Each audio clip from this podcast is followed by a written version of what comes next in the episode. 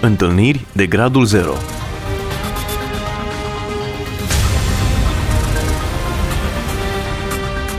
O emisiune realizată de Cristina Olariu.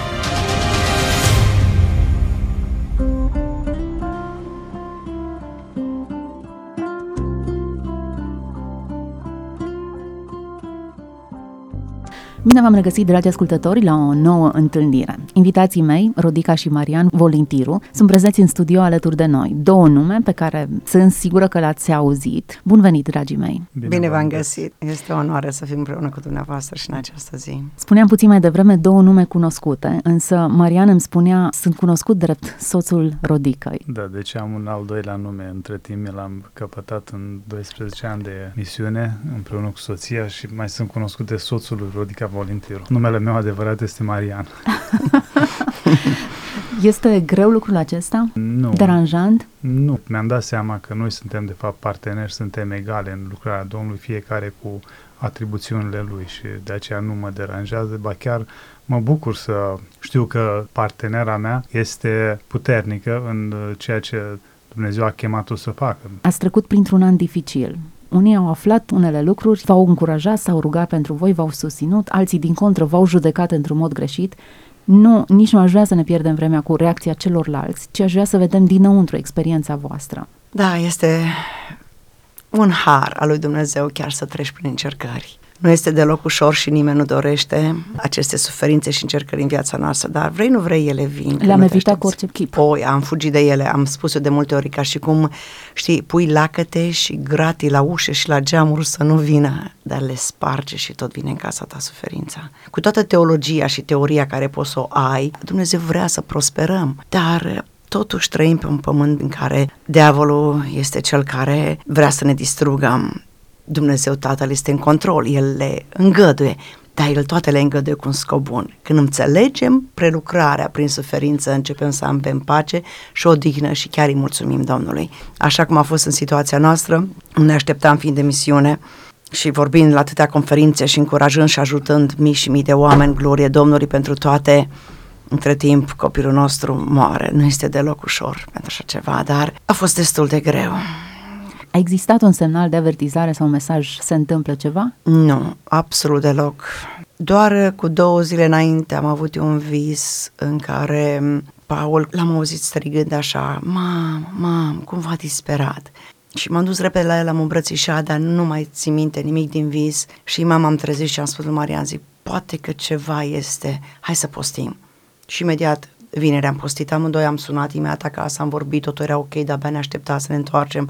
Programasem să mergem undeva într-o vacanță cu toții. Am postit în acea zi, ne-am menționat rugat. că Paul este unul din cei patru copii pe care îi da, aveți. al doilea, al doilea băiat, da. Și mm, asta a fost vineri, am postit, ne-am rugat, am credințat tot în mâna Domnului și sâmbătă s-a întâmplat.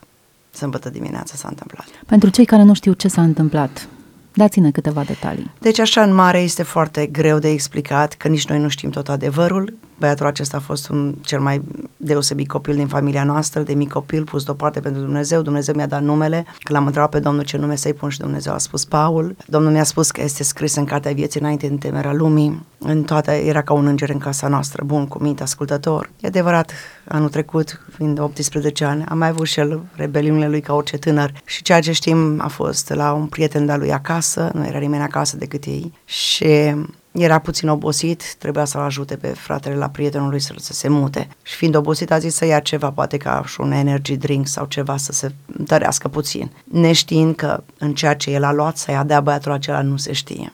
Nu știm și băiatul acela pur și simplu nu a discutat cu noi, a plecat, a dispărut. A fost un medicament foarte tare, la noi medicamentele se numesc droguri, care i-a oprit inima, deci ceva mai tare ca morfina de 100 de ori mai tare, care imediat i-a oprit inima. El neștiind sigur că dacă știa de așa ceva, sigur nu lua. Dar poate a fost ispitit, poate n-a știut, poate a fost curios, nu știm. Deci nu pot să știu exact, numai Dumnezeu știe. Ar fi o mângâiere să știți exact ce s-a întâmplat atunci. Dar uite că nu avem de unde. Am încercat, am căutat, dar... Poliția nu a investigat, nu, Nu. a lansat o anchetă? În, Nu, în nu, nu. Canada s-a legalizat marijuana, deci este drogurile și- legal să cumperi la magazine, magazine deschise. Asta e să- destul de recent, din câte Recent, știu. da, s-au legalizat multe lucruri care sunt pe piață așa libere și tot felul de... Factori de risc care sunt pentru, pentru sănătate. Da, e, ce vreau să spun la noi este foarte dificil pentru că am vorbit și cu poliția cu tot și se moare cel puțin 5 pe zi din cauza aceasta. Și cei mai mulți tineri care n-au poate folosit niciodată și doar au fost ispitiți să ia din nou cu voia fără voia, ei nu se mai bagă. Plus că am văzut documentare când uh, chiar i-au prins pe cei care vând droguri, doar le-au confiscat și le-a dat drumul. Le-a luat banii, le-a luat droguri și le-a dat Incredibil, drumul. incredibil. Deci de aceea este Chiar am foarte vorbit libertin cu și un, foarte un, greu. un detectiv, un polițist de acolo și am spus uh, aș vrea să știu totuși ce s-a întâmplat, de unde a avut acest prieten ace- aceste lucruri și a spus uh, nu e de, uh, dreptul nostru, nu avem noi dreptul să ne băgăm peste ceva care și în final mi-a spus uh, citește legile acestei țări și atunci vei înțelege mai multe. Și nu numai acolo, am observat că în toată lumea este o libertate, o democrație greșit înțeleasă și anumite E lucruri aberant. Copilul dum- vostru a primit o travă din partea unui prieten, iar statul spune, noi nu avem dreptul să investigăm. No, pentru travă că a se primit, întâmplă nu- nu foarte până de des, altceva. se, se întâmplă pretutindeni și zice, poate a fost alegerea lui, nu ne băgăm. Deci asta pentru că e, e ca o epidemie. Durerea noastră a fost. Și dacă ar fi fost alegerea lui, trebuia să vadă cine furnizează o travă. Exact, nu, pa, nu le pasă, a zis că nu, nu interesează. Exact, că am acest spus lucru lucrul l-am ăsta. spus și eu, zic, sunt atâția tineri care mor pentru că nu știu, au luat ceva din curiozitate sau i-a pus Sau li se ceva pune în în băutură pahar sau și- asta și atunci ei au spus, noi nu am... Cum am spus, sunt anumite legi acolo care este, e o libertate prea mare în anumite... Prost înțeleasă. Prost înțeleasă, exact. Și- Dar pentru noi a fost greu, de ce a îngăduit Domnul, asta a fost la noi cel mai Când greu. ați aflat vestea? Imediat, probabil la o oră după, Cine l-a băiatul găsit? mai mare, că băiatul acela care era prieten cu Paul, l-a sunat pe Richard, băiatul nostru mai mare și a spus situația și atunci Richard ne-a sunat pe noi. Noi tocmai terminasem de vorbit la o conferință și vă dați seama că n-a fost destul de ușor, dar am avut așa o pace în același timp că am știut că Dumnezeul nostru e viu, El îngăduie, dar El va face minuni.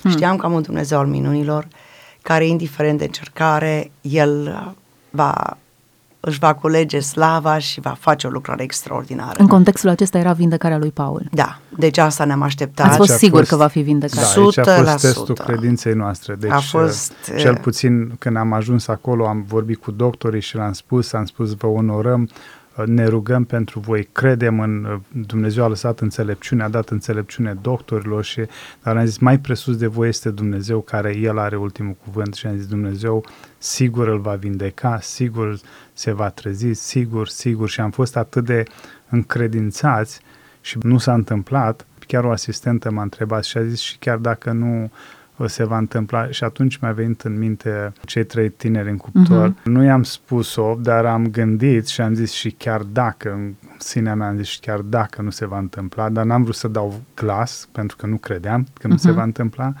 Chiar dacă nu se va întâmpla, noi nu ne vom închina durerii idolului care este. Cât timp a fost în comă sau în ce a fost? Era stare de 13, comă? da, 13 zile. Avea Deci- puls, dar nu Da, deci activitatea el, cerebrală. atunci când a fost găsit în baie, deja murise, o oră 20 de minute a fost mort. Și atât s-au luptat doctorii să-l resusciteze, să-l aducă la viață și a putut doar inima. Creierul fiind fără aer atâta timp, a murit creierul și l-au pus pe life support. Deci pe aparate se poate, pe ventilație se poate să respire, dar inima îi mergea. Și a durat 13 zile. Ei, de, după o săptămână, deja ne-a spus ca să îi luăm life support, ceea ce noi am spus nu, dacă e să moară, va muri de bunăvoie, nu cu mâna noastră, cu Mhm. mm-hmm. ei life support și a fost destul de greu, nu intrăm în amănunte, dar ei la un moment dat ne-a cerut organele.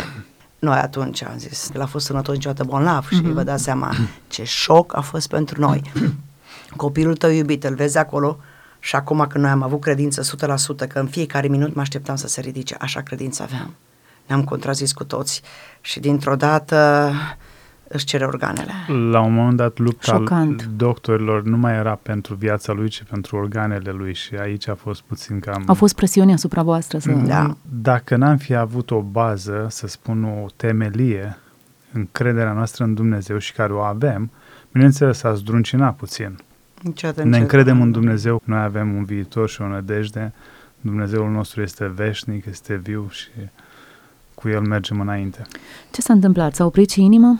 Deci, până la urmă, am constatat, uh, ei i-au oprit aerul.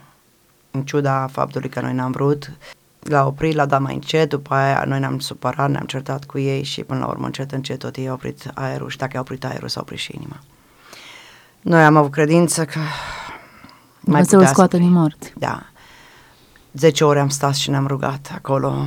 Mama din mine urla și plângea, dar Duhul din mine credea și se ruga în continuare. Am chemat și pastorul și mai mult și ne-am rugat.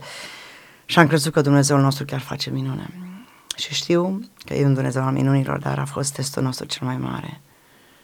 Ca să ajungem la concluzia după luni de zile, gândurile noastre nu sunt gândurile lui Dumnezeu. El e suveran, El cunoaște de la început și se, cum va fi sfârșitul. Și de aceea a schimbat mult, multe teorie din viața noastră și vrem să încurajăm pe mulți. De multe ori avem păreri greșite. Și noi încercăm pe Dumnezeul infinit, măreț și atotputernic, să-L introducem în pătrățica noastră, cum vrem noi, să-L facem du- pe Dumnezeu după chipul și asemănarea noastră, în loc să fim invers, să înțelegem eh, m, dimensiunea lui Dumnezeu, suveranitatea lui Dumnezeu, care El face ce vrea până la urma urmei. El este în control și are diferite planuri decât ale noastre. Gândul nostru așa era, îl va ridica Domnul și să vezi ce îl va folosi Domnul. Acum va fi un apostol Pavel, asta am avut eh, dorința și viziunea cu el. Dar uite că Dumnezeu în planurile lui A care decis sunt altceva. atât de departe ca de la cer la pământ, a fost altceva. Intenția noastră a fost bună, mai ales ca și lucrători, misionari. Vrem pentru toată lumea și mai ales pentru copiii noștri care am investit în ei să fie la fel, chiar mai puternici decât noi. Dar uite că în situația aceasta Dumnezeu a ales să fie diferit. Ne-a fost foarte greu să acceptăm voia Domnului. Am simțit ce înseamnă să fii în grădina Ghețiman și să zici nu, ia paharul ăsta, nu, nu pot să accept. Nu pot să accept așa ceva, de ce ai îngădui? Deci pur și simplu noi mergem cu niște principii în viață, niște idei, niște dorințe, niște visuri frumoase și... Până la urmă, urmei sunt legitime. Da, și uh, le vezi că sunt în acord cu voia lui Dumnezeu. Este după Biblie și totuși vine un moment în viață când Domnul schimbă radical. Nu cum vrei tu. Tu nu înțelegi. Mi-a zis Domnul, ce fac eu acum? Tu nu înțelegi acum. Vei vei înțelege după aceea. Și Domnul la fel mi-a zis în momente după ce am început din nou să mă conectez cu Dumnezeu, durerea, planul meu e mult mai important decât durerea ta. Că îi spuneam, Doamne, chiar nu-ți pasă cât suferim, chiar nu vezi în ce situație suntem de dezamăgire totală. Împotriva ta, că nu te, nu te înțeleg, zic, stau în fața lui Dumnezeu necunoscut, cine ești tu acum? De ce ai îngătuit?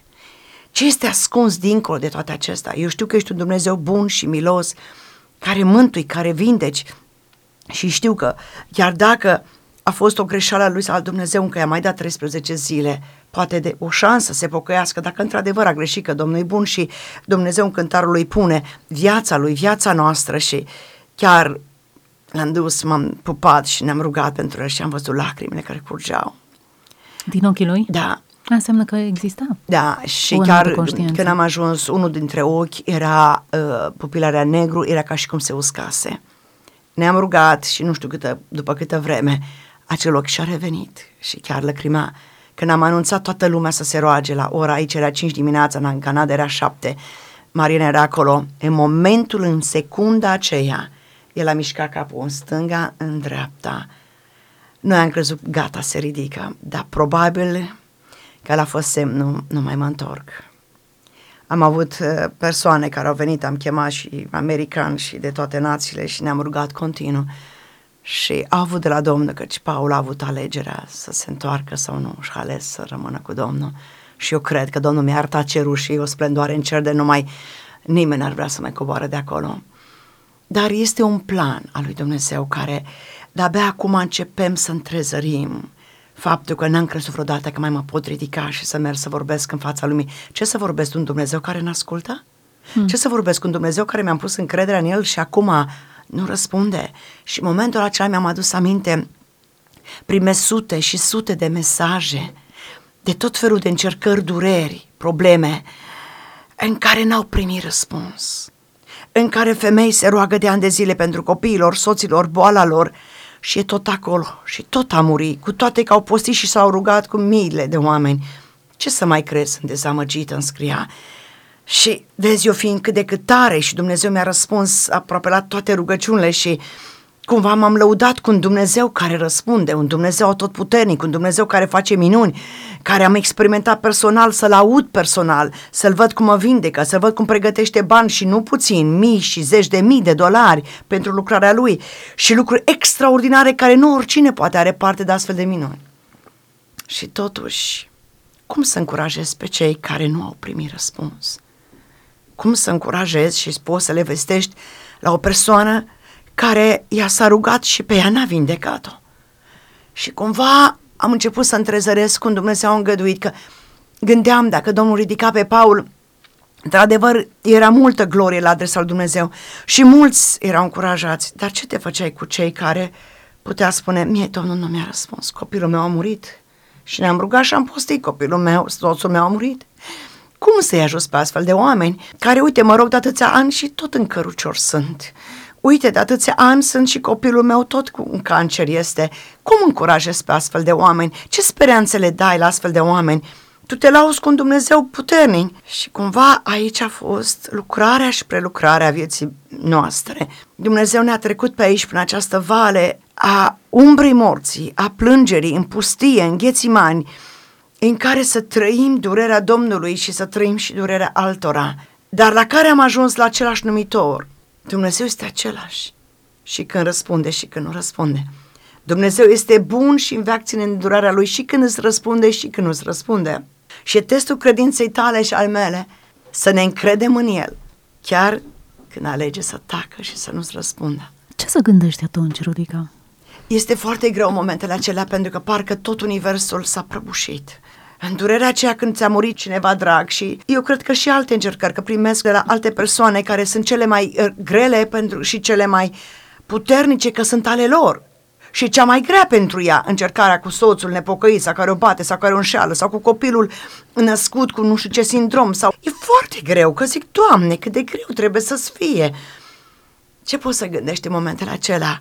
Când strigi la Dumnezeu și El tace și pare că e surd, adu-ți aminte de El, de cuvântul Lui. Domnul spune, Isaia 57 cu 15, Eu locuiesc în locuri înalte și în sfințenie, dar sunt cu omul smerit și zdrobit, ca să-l încurajez, ca să-l mângâi. Atâtea versete în care Domnul zice, Domnul nu disprețuiește o inimă zdrobită. Deci spuneam și la fetele mele, zic, imaginează-ți, acum durerea noastră, în zdrobirea noastră, Dumnezeu are două locuri, unul în sfințenie, în strălucirea Lui, în ceruri, și pe pământ aici, nu neapărat în casa în care e bucurie și care e belșug, e și acolo. De el specifică sunt cu cei zdrobiți. E o onoare ca Dumnezeu cerului să fie cu tine, care e zdrobită, ești încercată, în lipsă, în durere, Vai, dintr-o dată parcă se schimbă. Dacă te concentrezi la Dumnezeu în acele momente, El este cu mine, acum chiar dacă nu-L simt și nu-L văd. Că de aceea mi-a fost mie foarte greu, că am fost obișnuită să-L simt pe Dumnezeu, să-L aud pe Dumnezeu, să mă ghideze Dumnezeu, să îmi spună ce să fac sau ce să nu fac. Nu întotdeauna, nu mă laud, dar am avut călăuza Lui. Și dintr-o dată Dumnezeu tace.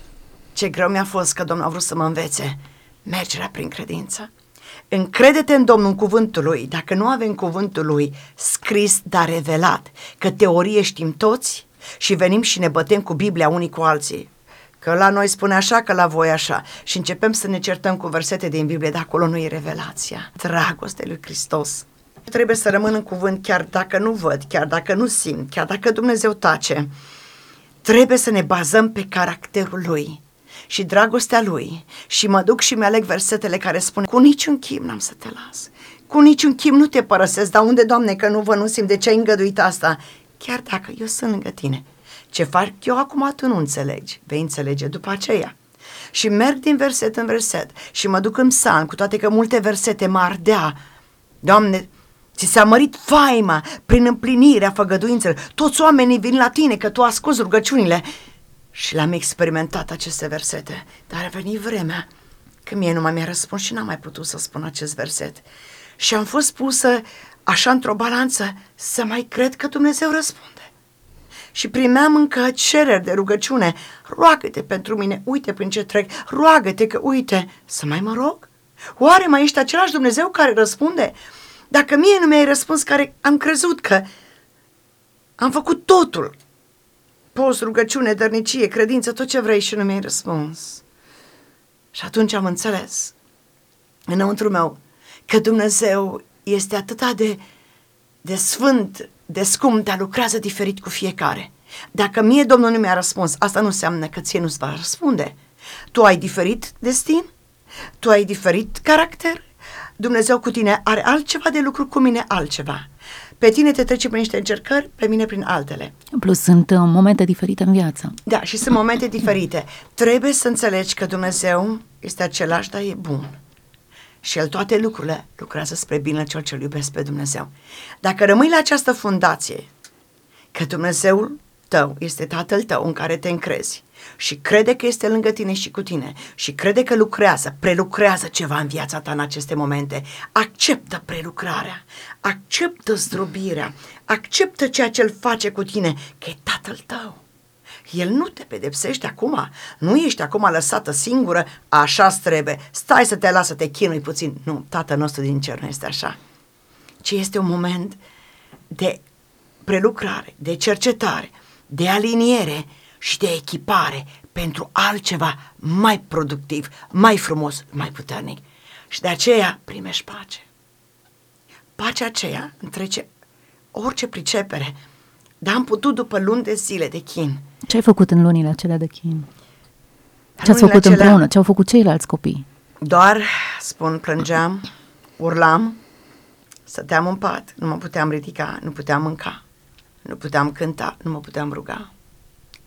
Dar în rugăciunea mea știam, totuși mă țineam de ceva dumnezeesc și spuneam atât, Doamne, te iubesc, te doresc, te laud și îți mulțumesc, chiar dacă nu înțeleg, chiar dacă mă doare, mă încred în tine, dar am nevoie de tine.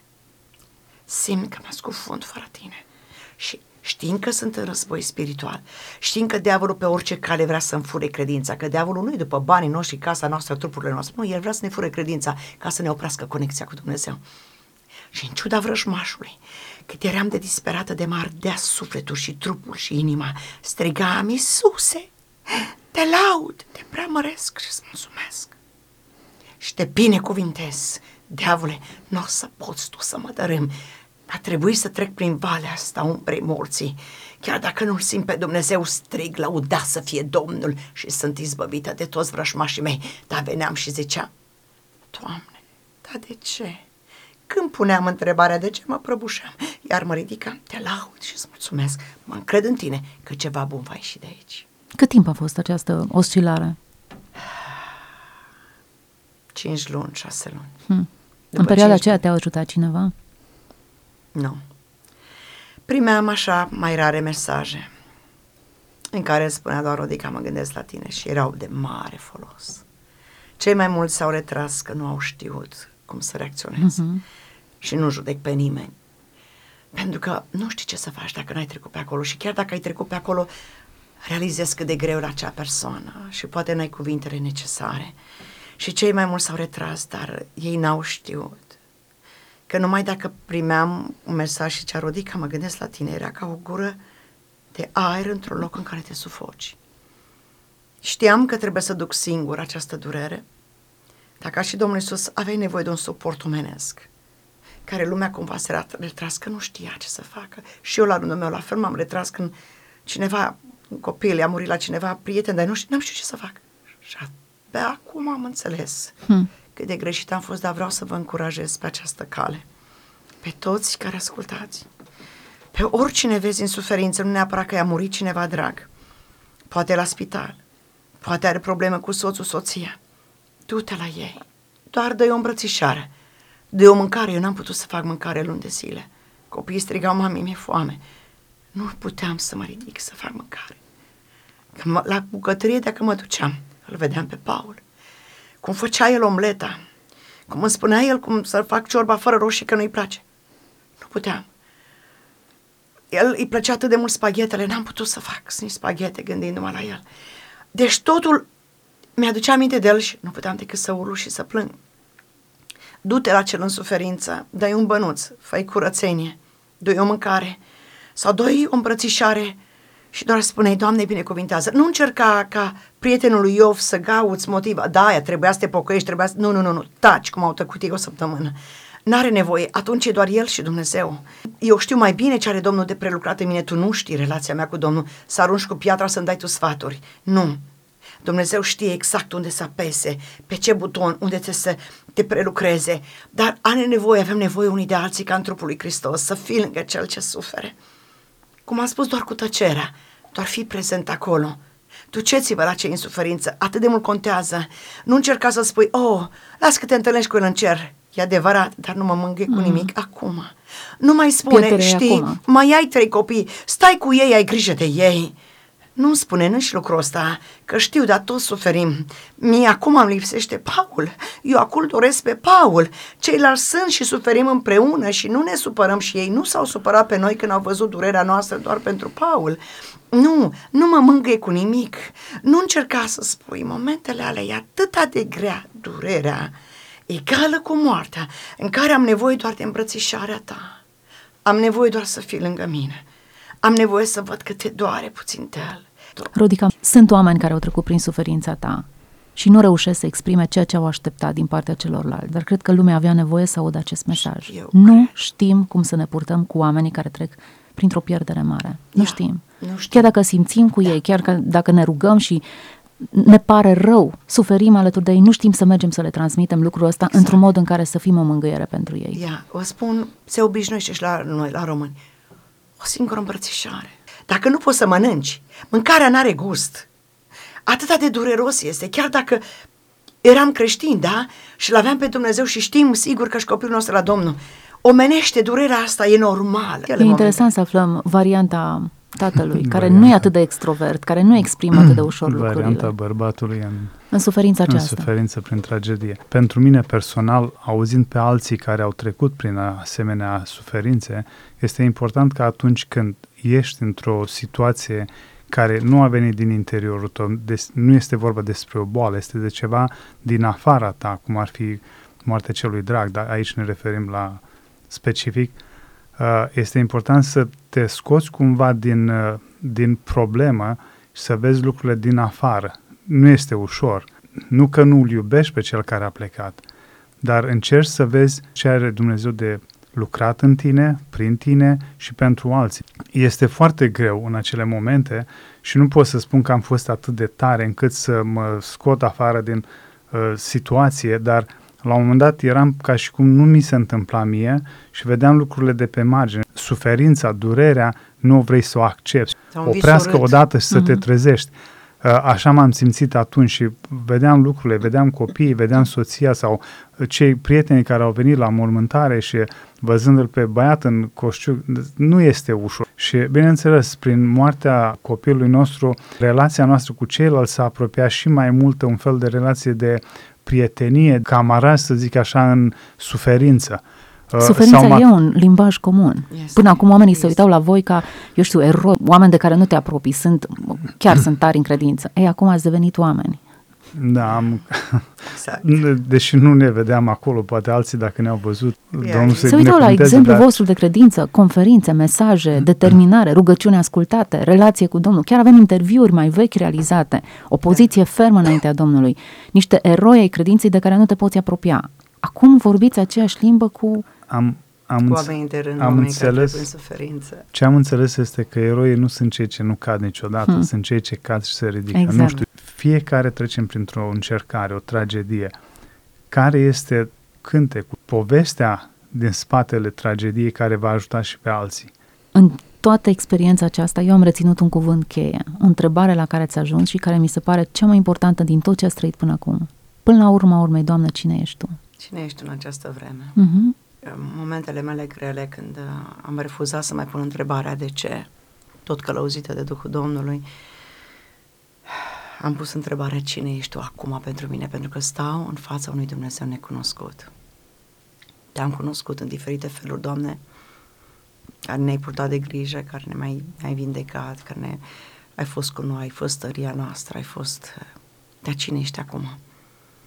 În momentele acele grele am auzit pe Domnul că mi-a spus, eu sunt sprijinul tău în această vreme de stropire, de încercare, ca o trestie frântă, ca o floare care se frânge și are nevoie de un suport, de un sprijin, de un țăruș care să-l țină tare până își revine din nou. Am văzut atunci frumusețea lui Dumnezeu că nu te lasă singur niciodată.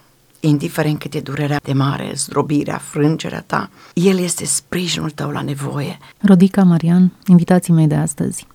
A fost cea mai frumoasă lecție de credință pe care am auzit-o și la care am asistat vreodată. Pentru că nu e teorie, e viața voastră, sunt lacrimile voastre, suferința voastră, onestitatea voastră. Iar aceasta lucrează mai mult decât orice altceva în lumea aceasta. Așa este. Vă mulțumim foarte mult pentru că ați răbdat lecția aceasta A trebuit să răbdăm, să îndurăm. și că ați ieșit biruitor din, din mijlocul focului și a Mulțumim, încercării. Doamne. Și noi mulțumim tuturor celor care au rămas pe frecvența noastră. Rodica și Marian Volimpiru au fost prezenți în studioul nostru. Să fiți binecuvântați! Întâlniri de gradul 0